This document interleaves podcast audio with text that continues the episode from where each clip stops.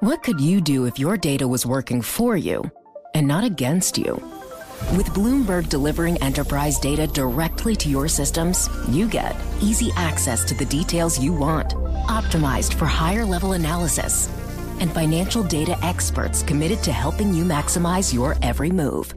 Our data is made for more, so you can show the world what you're made of. Visit Bloomberg.com slash enterprise data to learn more. The federal law known as Title VII prohibits employers from discriminating against anyone because of sex. But does that prohibition include discrimination based upon sexual orientation? So far, the federal courts have said no, but the EEOC disagrees and has been harshly critical of the way the courts have addressed the question. Now, the full Seventh Circuit Court of Appeals in Chicago has heard arguments about whether it should become the first federal court to agree with the EEOC and to hold that discrimination against gay people is covered by federal employment law. With us to talk about the case today are Anthony Kreis, a professor at Chicago Kent College of Law, and Michael Selmi, a professor at George Washington University Law School. Michael, the Seventh Circuit is hearing this case en banc after a an adjunct professor at a community college sued because she claimed she didn't get full time employment because she is gay. The the first panel of the Seventh Circuit that's now being reviewed, the three judge panel, said that she didn't have a claim under Title VII, but they didn't seem entirely happy about the decision when you read it. What is it that the Seventh Circuit panel said that the full court is now reviewing? Well, this is an issue that has been um, uh, lurking in the courts for quite some time, actually going back to the 1970s, but it has picked up steam um, with the EOC decision in 2015. So, with the low, with the initial uh, decision from the Seventh Circuit, and you're right, it was quite unusual. It was a long decision uh, discussing all of the previous cases and suggesting that although the, they were bound by their prior precedent, which had held that Title VII does not prohibit discrimination based on sexual orientation, the judge writing the opinion also concluded that the law was quite unsatisfactory currently and had created a framework that was hard to justify. And so she suggests, or hinted at, I think is a better word in terms, in the opinion that it was time for the court to reconsider their prior decisions, and uh, that could only be done by the en banc court. Tony, several of the judges focused on some Supreme Court cases, and Judge David Hamilton focused on a landmark Supreme Court decision establishing that gender stereotyping is actionable as sex discrimination. And he said, I have a hard time drawing a principal distinction between discrimination against someone for looking gay and being gay. Is that a good argument? I, I think that's a great argument. Um, you know, the the court, the the entire court, when when discussing this particular point, in that that case being Price Waterhouse versus Hopkins, um, thought that it was really irreconcilable to have a uh, employment protections for people who are you know falsely imputed the wrong sexual orientation, but those who are uh, actually discriminated against on the basis of sexual orientation are left out in the cold. Um, you know, it really it, it speaks to the idea, I think, that when we when we look to statutes statutes and trying to divine what they mean. Um, we can't just look to what Congress actually intended we in terms of the, the principal evil, but we have to look at, as Justice Scalia had said in a, in a later case, reasonably related evils.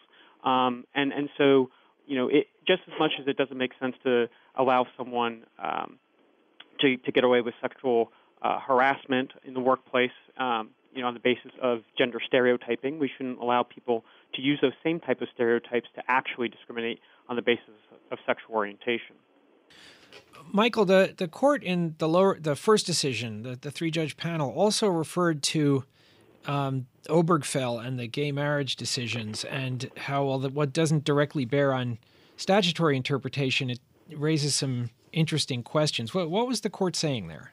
Well, that, um, that was also relevant to uh, uh, the court's decision to take a new look at their uh, past precedent, because as uh, Judge Posner, who's uh, probably the most influential Court of Appeals judge and certainly the most influential on the Seventh Circuit, suggests that the law uh, is evolving. And uh, it may be time for the court to, without congressional action, to acknowledge that uh, the law is changing to incorporate uh, protections against sexual orientation.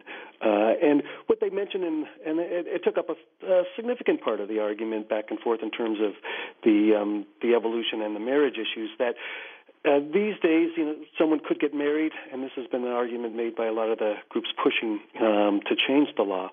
Someone could get married on the weekend and could be fired on uh, Monday because of their sexual orientation, um, and that that uh, doesn't make much sense, especially when you take into account the uh, way the law has unfolded, as was just described. That uh, what the court currently does is it does prohibit discrimination uh, based on what's called gender nonconforming. So if someone is not conforming to gender stereotypes or to the notion of what a man or a woman should be like, they can find protection, um, so long as the discrimination is not based on purely on their sexual orientation. And that's too where the court was having a hard time justifying that, both in terms of the evolution of law with respect to marriage, and also in terms of a practical justification for why we would ever create a law like that. Tony, tell me about the EEOC's position on this and whether any courts have followed it.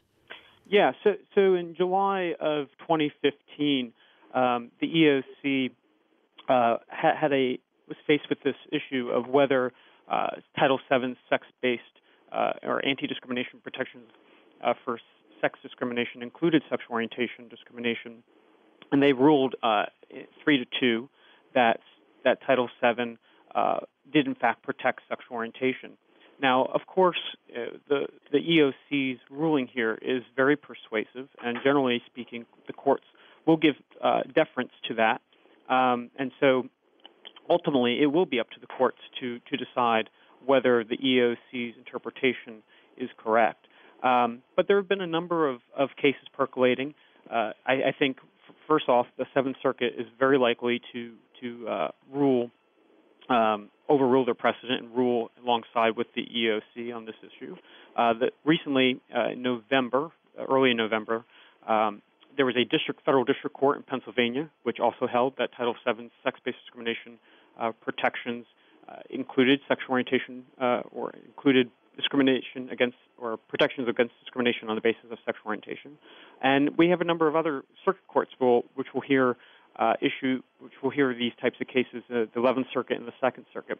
Um, and, and, I think that given the trajectory of the law as a whole, um, given some of these gender stereotyping uh, cases, given the evolution of uh, Title VII, expanding Title VII to protect against same-sex sexual harassment, uh, you know, noting Obergefell, uh, Lawrence versus Texas, some of these other decisions which which recognize that that you know the federal constitution uh, protects against sexual orientation discrimination.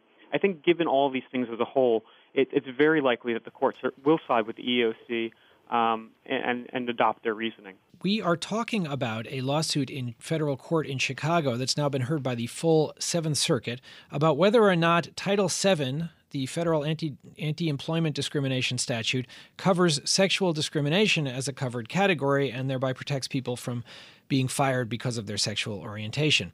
We're talking about the case which was just argued in the full Seventh Circuit last week with uh, Anthony Kreis of the Chicago Kent College of Law and Michael Selmi of George Washington University Law School.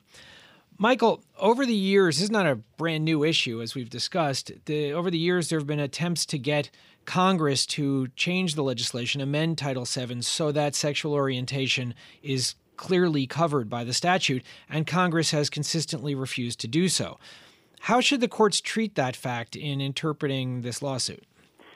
Well, that is one of the stronger arguments that the defendants, the community college, raised in this issue. Um, namely, that it should be left to Congress to determine whether the scope of the statute includes sexual orientation. And it is the case that I think it's going on 20 years now that uh, efforts to expand the statute to clearly include sexual orientation have not um, uh, progressed. It's not that they have been defeated; it's that they generally have just sat in committee. Um, so, for whatever reason, Congress has not been willing to address the issue.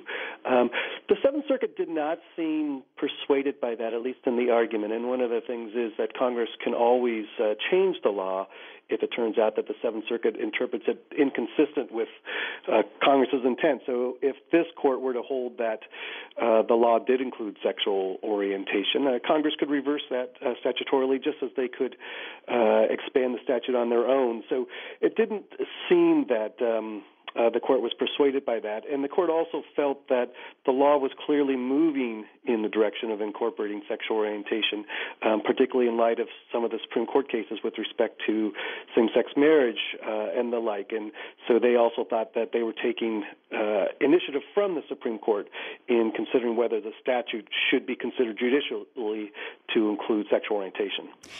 Tony, uh, Judge Posner said, You seem to think the meaning of the statute was frozen on the day passed. That, of course, is false. Are we bound by what people thought in 1964? And another judge brought up the case of Loving, which is a famous case, movie out about it. Tell us about that. Yeah, so so for I, I think first off, um, it's really hard to to figure out what exactly Congress meant um, and intended in 1964 when they prohibited uh, sex-based discrimination in employment. And part of the reason for that is because the sex-based discrimination component of Title VII um, has a really interesting uh, history. So it was thrown in uh, kind of at the last minute by a representative from Virginia named Howard Smith. He was uh, chair of the Rules Committee, staunch uh, opponent of civil rights across the board. And sex-based discrimination um, was thrown thrown in the mix uh, in an attempt to sink the entire enterprise of the Civil Rights Act. So, you know, effectively, uh, you know, he, he thought that that you know racial equality would uh, would would take a hit if if women um, and women's rights were uh, thrown in the same lot. You know that that didn't come to pass, and, and Title VII uh, made it into law with both race discrimination protections and sex-based discrimination protections, among others. Um, and so that that's that's a tricky aspect of trying to divine what exactly Congress intended in 1964. But as a as a as a general matter, you know, we don't necessarily adhere ourselves to what uh, legislators uh, intended um, when they wrote the statute. So, for example, you know, the Sherman Antitrust Act, and Judge Posner pointed this out, uh, was was enacted in 1890, but we use modern economic theories in in, in its application uh, that weren't weren't available to legislators in 1890, and they could have had no way of figuring out. Um, in, in, 1955, the Interstate Commerce Commission uh, interpreted the Interstate Commerce Act to require full integration on railroads, and that had not been the case for many years. And, and I don't think most folks would say, "Oh, the Interstate Commerce Act in, in the late 1800s was written to to advance civil rights." And this is the case in you know uh, other employment discrimination cases. Um, you know, we really we've done more with with laws than what uh, Congress may have initially intended. Well, course, Michael, I think we're going to have to leave it there. Our thanks to uh, Tony, Tony Kreis from Chicago Kent College of Law, and Michael Selmi of the George Washington University Law School. Thank you for being here on Bloomberg Law. Coming up on Bloomberg Law, we'll be talking about arguments in the Supreme Court about whether the states of North Carolina and Virginia engaged in racial gerrymandering when they drew their legislative districts. This is Bloomberg.